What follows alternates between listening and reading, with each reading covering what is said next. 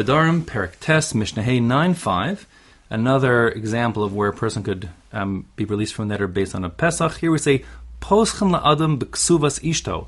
A person could get a Pesach if he has to pay out his wife's ksuba and he didn't realize he had to pay the ksuba or how much he'd have to pay. So, um, here's an illustrating story. Umaisa once happened. Be'echet another me'ishto hana. A guy took a net against his wife, saying she'll get no hanam anymore for my stuff. Now that means he can't feed her and provide her with food, and that means he can't fill his basic marital obligations to her, and that would mean that he, that's he has to divorce her, so he has to give her a get. And when he divorces her under certain those circumstances, he'll have to pay out her ksuba. Now, v'haisa ksubasa arba meos dinarim. Her ksuba stipulated that if he divorced her, he has to pay her 400 dinar. That's 400 zuz, which is like a, the double the usual. Uvalifnei Rabbi Akiva. So this guy came before Rabbi Akiva. V'chivo liten la ksubasa. Rabbi Akiva said, "Yep, that's what ksuba says. There's no wiggle. You better pay the ksuba in full." Amar lo. So this guy says to Rabbi Akiva, Rabbi, shmona meos dinar hiniach abba. My father left me and my brother a total of 800 dinar. V'natal achi arba meos. My brother got 400. Vani arba meos. I got the other 400.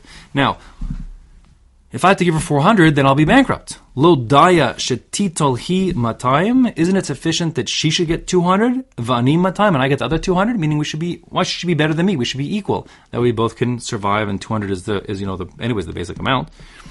Amalo Rabbi Akiva, Rabbi Akiva says, Afilo ata mocher sa'ar roshcha. I don't care if you have to sell the hair on your head. Ata no sen la ksubasa. You are contractually obligated um, to pay her out her ksuba in full.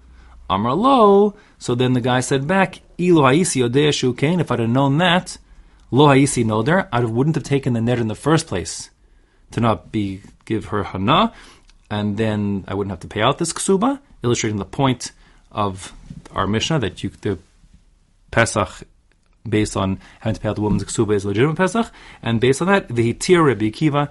Rabbi Akiva said either he tira or the Girsos here tiro. He or the netter was released and they could stay married, and she's allowed to get benefit from him and no need to pay out the ksuba. Um, just a couple technical points on the Mishnah. Uh, the first is um, in terms of in terms of the uh, the payout itself. So just understand that according in time of the Mishnah, the only assets that a woman's ksuba would encumber are real assets, karka, land, and that being the case, when the Mishnah says he got 400 zuz, what it means he got 400 zuz, or dinar, I should say, 400 dinar, same thing, um, worth of land. So that's how she's claiming the land. The Mishnah doesn't speak it out, but that's the case. Must be the case in the Mishnah. By the way, subsequent to the Mishnayos, in the time of the Gaonim, so much later, um, they made it a takana that women would collect naksuba also from metaltelin, not just land, but any moving property or cash, etc. And therefore, in the Gaonim's time and to today, certainly she would collect from cash as well. Um, the other point that I wanted to speak out here is that although the Mishnah said you have to even sell like the hair on your head to make this payment work. The truth is um, that's not exactly as it sounds. Um, with the rule is that misad lebalcho, we we make sure that the debtor isn't left completely destitute, the hair on his head. Um, we leave him with his very most basic needs, um, and then he has to pay the rest out to his um, creditor, or in this case, the wife who effectively is her creditor because she has this ksuba payment, which would mean, according to the Chazal, we basically leave him with um, enough uh, food for 30 days and clothing for 12 months, a bed with its bedding, as well as his a pair of shoes and tefillin that he can keep. The rest he has to pay out to her.